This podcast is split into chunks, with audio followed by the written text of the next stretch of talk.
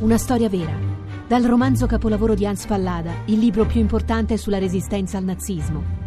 Con Emma Thompson, Daniel Brühl e Brendan Gleeson. Lettere da Berlino, dal 13 ottobre al cinema.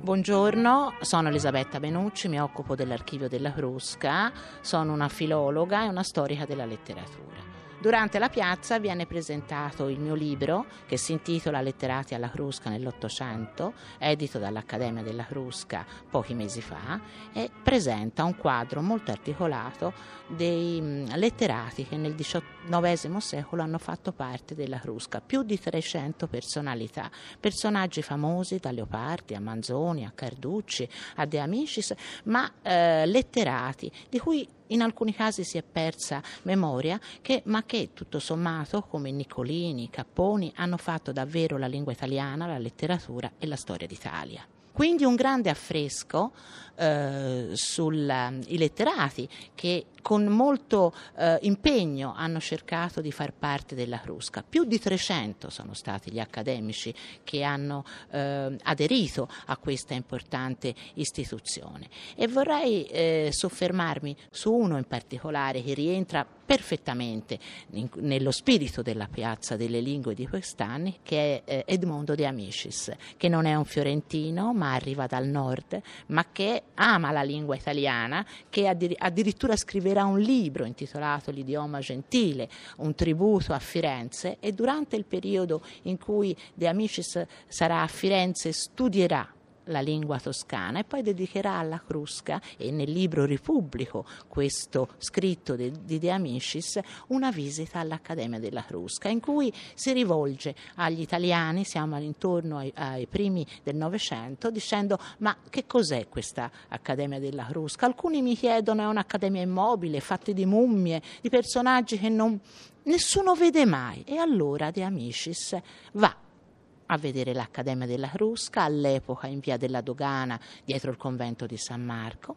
e racconta minutamente, ma anche con tanta ironia e simpatia, come cosa davvero era l'Accademia della Crusca, il tempio della lingua italiana. Sono Eugenio Salvatore, l'autore del volume su Giovanni Gaetano Bottari presentato alla Piazza delle Lingue. Il volume nasce da una ricerca avviata all'Università per Stranieri di Siena grazie alla collaborazione della professoressa Giovanna Frosini su una tesi di dottorato che intendeva eh, recuperare dei materiali d'archivio, dei materiali inediti custoditi nella biblioteca dell'Accademia dei Lincei. E a partire da questi materiali, in realtà non sapevamo che cosa ci fosse, è nato questo volume che ricostruisce la biografia e bibliografia, perché è stato editore di testi di lingua lingua di Giovanni Bottari e poi ricostruisce soprattutto le due parti principali della sua attività umanistica, cioè quella filologica di editore di testi di lingua e quella lessicografica. E le due parti sono strettamente collegate l'una all'altra perché in quanto editore di testi di lingua ha pubblicato testi anche mai editi prima del 1700, prima della prima metà del 1700, come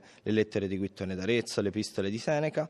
o le novelle di Sacchetti in collaborazione con editori napoletani e poi è stato il vero e proprio Deus ex machina, lo chiamo così nel volume, della quarta edizione del vocabolario della Crusca che si sviluppa in un quarantennio praticamente, ma eh, il punto nodale è tra il 1729 e il 1738 e ci si focalizza in particolare nel volume sulla figura di Bottari come definitore di voci e soprattutto come eh, architetto vero e proprio della quarta edizione del vocabolario della Crusca, sia perché fornisce i principi lessicografici alla base di questa edizione e sia perché è uno dei fautori massimi della, degli ammodernamenti maggiori che ci sono nel vocabolario e queste sono informazioni non note prima, e cioè il fatto che ci si concentri in particolare sulle voci tecniche che vengono riprese da poche opere ma spogliate approfonditamente e poi anche sulla eh, concentrazione grande a partire dagli spogli di Bottari sulle sulle mh, voci proverbiali, sulle locuzioni proverbiali che vengono inserite nel quarto vocabolario della Crusca e che saranno poi la base per eh, la lingua d'oggi perché sono ancora costantemente presenti nell'italiano moderno. Uh, io sono Delia Ragionieri, sono la responsabile della biblioteca dell'Accademia della Crusca e ho scritto un libro proprio sulla storia della biblioteca dell'Accademia della Crusca che è stato pubblicato nel 2015 e che viene presentato uh, nell'ambito del convegno della Piazza delle Lingue. Incredibilmente, eh, nonostante che la biblioteca dell'Accademia della Crusca come la stessa Crusca vanti una vita plurisecolare, ancora nessuno aveva mai scritto una storia della biblioteca. Eh, io attingendo ai documenti d'archivio, soprattutto conservati in accademia ma non solo, ho potuto ricostruire eh, la storia della biblioteca che inizialmente era un fondo librario dal 1583, data della fondazione dell'Accademia, fino ai giorni nostri. Eh, la biblioteca dell'Accademia della Crusca è una biblioteca specializzata in linguistica e storia della lingua italiana, eh, la più ampia sicuramente in Italia ma quasi sicuramente anche eh, in tutta Europa e è dedicata esclusivamente allo studio della lingua italiana. La storia della biblioteca si intreccia naturalmente con la storia istituzionale dell'Accademia.